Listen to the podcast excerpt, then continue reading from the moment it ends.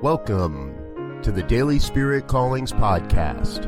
I'm your host, Robert Brzezinski, and I invite you to join me every day as we explore an affirmation, inspiration, and call to action for your life this day.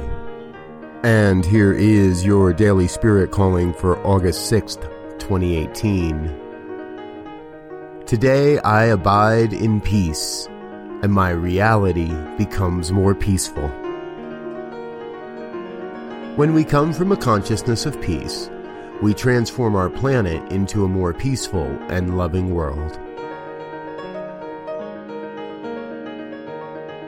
Today, you are called to find a way to express peace in every moment. Be peace, no matter what. Thank you for listening to Daily Spirit Callings. If you found value in this program, please share it with your friends.